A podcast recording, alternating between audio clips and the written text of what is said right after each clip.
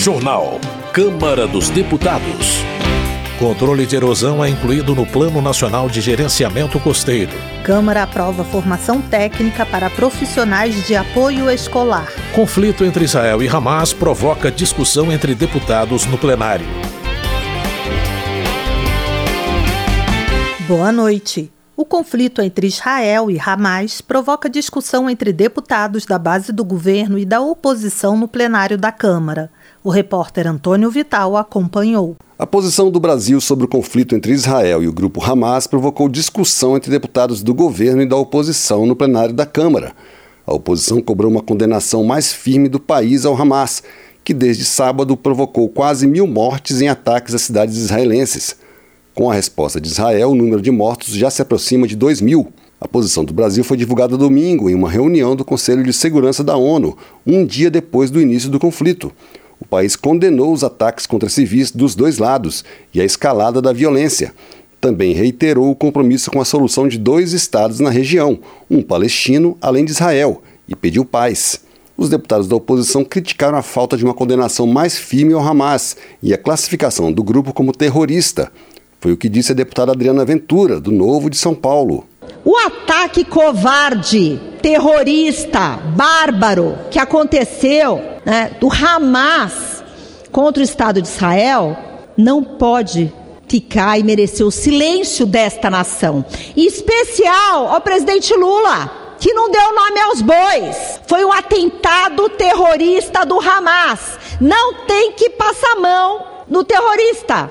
A deputada Clarissa Tércio, do PP de Pernambuco, foi na mesma linha. Eu pergunto qual o motivo de o presidente Lula ele não ter agido com firmeza e nem sequer citar o grupo terrorista Hamas quando falou dos ataques. Eu pergunto aqui, o mundo está observando os Estados Unidos enviando ajuda militar para Israel. E cadê o Brasil nisso? Vamos lembrar que os soldados de Israel estiveram aqui no Brasil durante a tragédia de Brumadinho, senhor presidente. E eles vieram aqui para nos ajudar. Cadê o Brasil? Deputados da base do governo defenderam a posição do Brasil sobre o conflito. Para o deputado Helder Salomão, do PT do Espírito Santo, o que o Brasil propõe é paz e diálogo. Todo ato de violência tem que ser condenado. Todo ato terrorista tem que ser condenado. Então, o ato praticado pelo Hamas tem que ser condenado. Não há solução para os conflitos se não for por meio do diálogo. Ao invés de enviar armas para o conflito entre Israel e Palestina, os Estados Unidos deveriam enviar uma missão de paz. É o que o governo brasileiro propõe. A discussão no plenário sobre a guerra no Oriente Médio teve também referências à divisão política no Brasil. O deputado Luiz Lima, do PL do Rio de Janeiro, criticou o que chamou de posição da esquerda sobre o Hamas e a Palestina.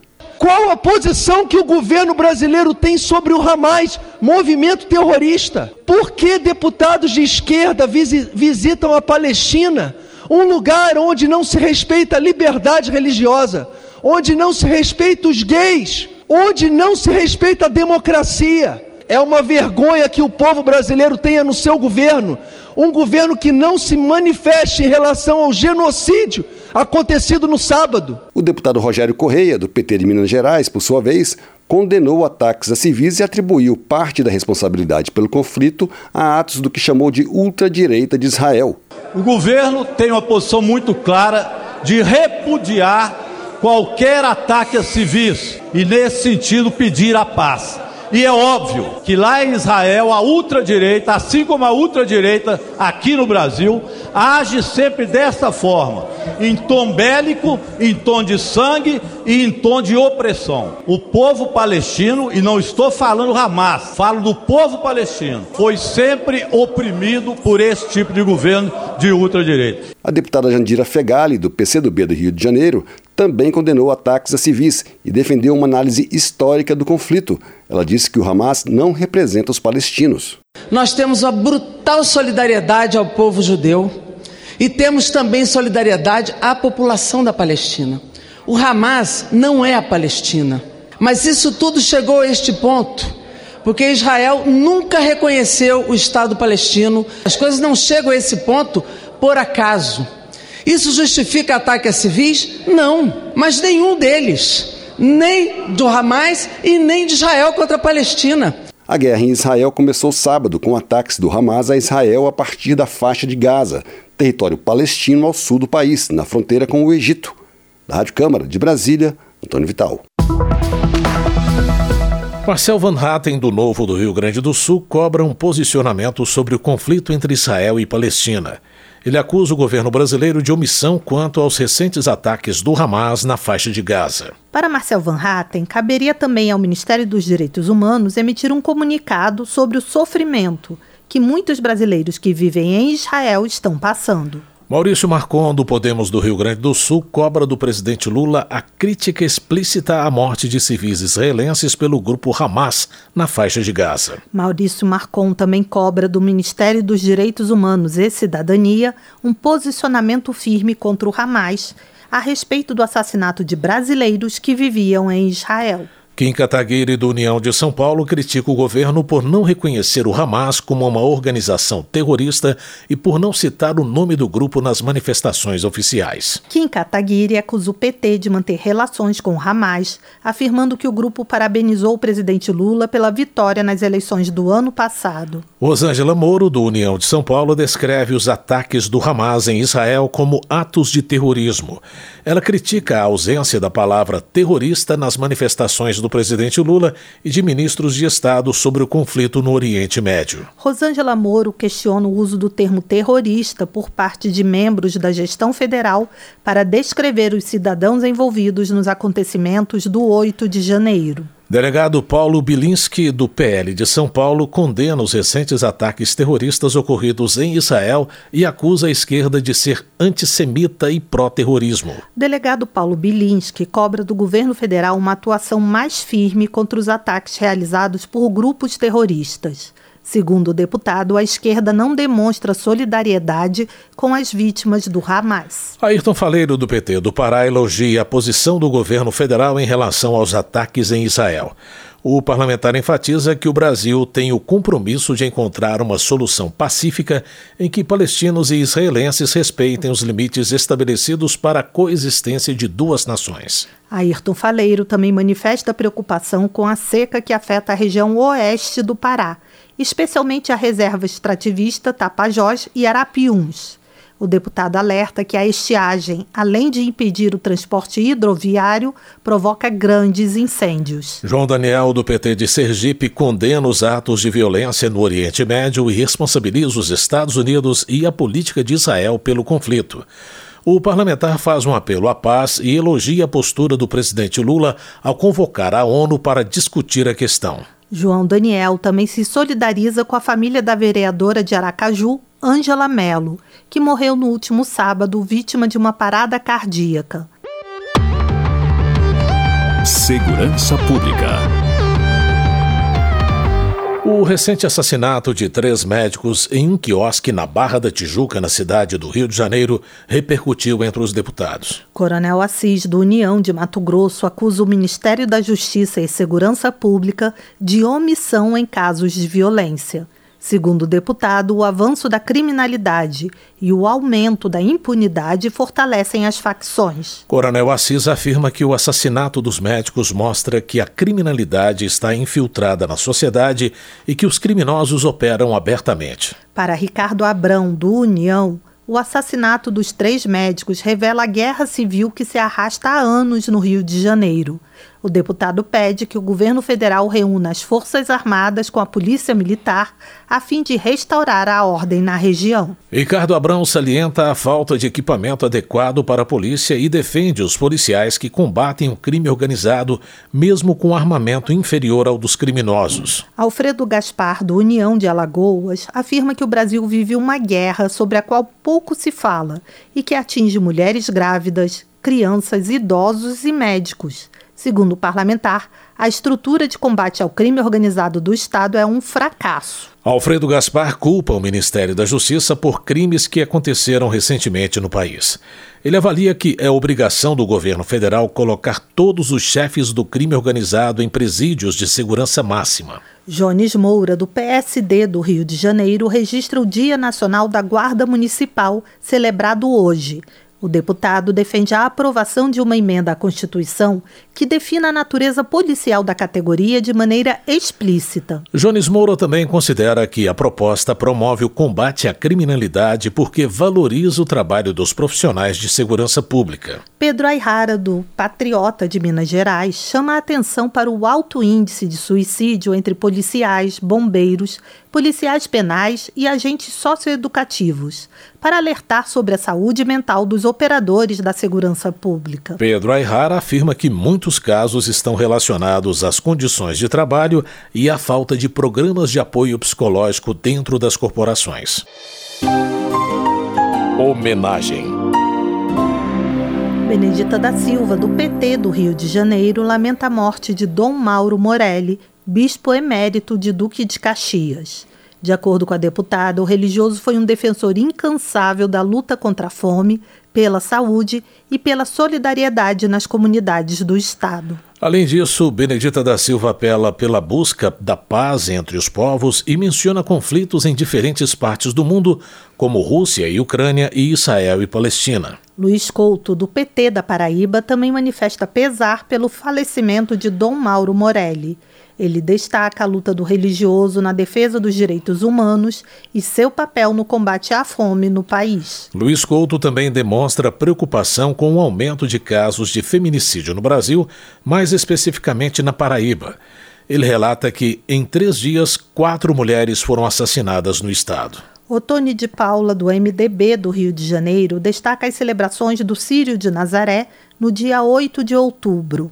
O deputado relata que esteve na festa em homenagem à Nossa Senhora, realizada anualmente em Belém. O Tony de Paula ressalta que é evangélico e que uma de suas bandeiras é a liberdade de crença. O parlamentar afirma que se emocionou com as celebrações em Belém e destaca que mais de 2 milhões de pessoas participaram dos festejos. Política. Ricardo Aires, do Republicanos do Tocantins, avalia que o Supremo Tribunal Federal tem invadido as competências da Câmara e do Senado, legislando sobre assuntos como a legalização do aborto e a descriminalização da maconha. Segundo Ricardo Aires, a situação tem desequilibrado a distribuição dos poderes da República, afetando negativamente a democracia. O deputado propõe mandato de oito anos para ministros do STF e a participação do Judiciário e do Legislativo na escolha dos membros da Suprema Corte. Trabalho. A Câmara aprovou formação técnica para profissionais de apoio escolar. A repórter Carla Alessandra tem os detalhes. A Comissão de Constituição e Justiça da Câmara aprovou proposta que determina a formação mínima de nível técnico para os profissionais de apoio escolar que auxiliam os alunos com deficiência.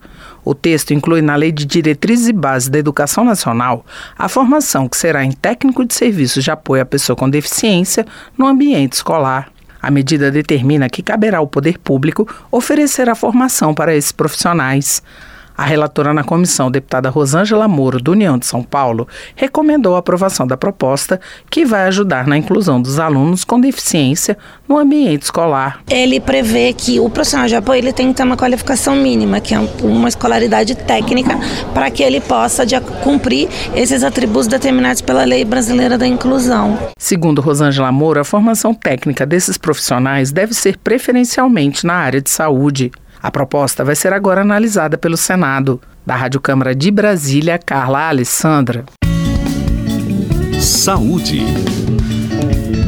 Gisela Simona, do União de Mato Grosso, registra a importância do Outubro Rosa como um mês de conscientização sobre o câncer de mama no Brasil. A parlamentar alerta que a doença é a segunda maior causa de morte no país, atrás apenas do câncer de pele não melanoma. Gisele Simona faz um apelo para que as mulheres realizem exames preventivos para que o diagnóstico precoce aumente as chances de cura. A deputada também menciona o Hospital de Câncer de Mato Grosso como uma referência no tratamento da doença. Educação. Tadeu Venério, do PT do Paraná, demonstra preocupação com o aumento do analfabetismo no país depois da pandemia. Ele alerta que, de acordo com uma pesquisa do Unicef, Fundo das Nações Unidas para a Infância, o número de crianças de 7 a 9 anos analfabetas praticamente dobrou no Brasil entre 2019 e 2022. Tadeu Venere ressalta que os dados usados na pesquisa do Unicef têm como fonte a Pesquisa Nacional por Amostra de Domicílio do IBGE. Ele ainda lembra que, de acordo com a pesquisa, em 2019, 19% das crianças e adolescentes não tinham renda para uma alimentação adequada. Desenvolvimento Regional. Preocupado com a situação de emergência causada por recentes intempéries climáticas no sul do Brasil, Léo Prates, do PDT da Bahia, sugere a criação de um sistema nacional para lidar com desastres naturais. Léo Prates defende um plano que cubra a prevenção, uma rápida resposta e a recuperação de locais atingidos. O deputado ressalta que muitas pessoas, especialmente pequenos empresários locais, enfrentam perdas irreparáveis devido aos eventos devastadores. Augusto Coutinho, do Republicanos de Pernambuco, registra o Dia do Nordestino, comemorado em 8 de outubro. O deputado analisa que, embora o Nordeste possua quase metade da população pobre, mais de 50% dos benefícios fiscais que existem no Brasil vão para o sul do país. Augusto Coutinho assinala que não se pode tratar igualmente as regiões desiguais e ressalta a necessidade de medidas específicas para combater a pobreza e a injustiça no Nordeste. Eduardo Bismarck, do PDT do Ceará, comemora a decisão da segunda vara da comarca de Pacajus, que reverteu a cassação do prefeito Bruno Figueiredo, aprovada pela Câmara Municipal recentemente. Eduardo Bismarck explica que um prefeito não deve perder o seu mandato por algo que não constitui um ilícito e defende a continuidade da gestão atual em nome da estabilidade política na cidade. Gilson Daniel, do Podemos do Espírito Santo, cita recente estudo da Confederação Nacional de Municípios que aponta que 51% das prefeituras apresentaram receita primária inferior às despesas primárias no primeiro semestre. Gilson Daniel alerta que esses dados colocam os municípios brasileiros em situação financeira precária e cobra um apoio mais significativo do governo federal especialmente ao Programa Nacional de Merenda Escolar. Meio Ambiente. Comissão aprova controle de erosão no Plano Nacional de Gerenciamento Costeiro. A repórter Maria Neves tem mais detalhes. Foi aprovado na Comissão de Constituição e Justiça projeto que obriga o poder público a incluir o controle da erosão marítima e fluvial no Plano Nacional de Gerenciamento Costeiro. O projeto, originário do Senado, também determina a inclusão do controle de inundação costeira no documento.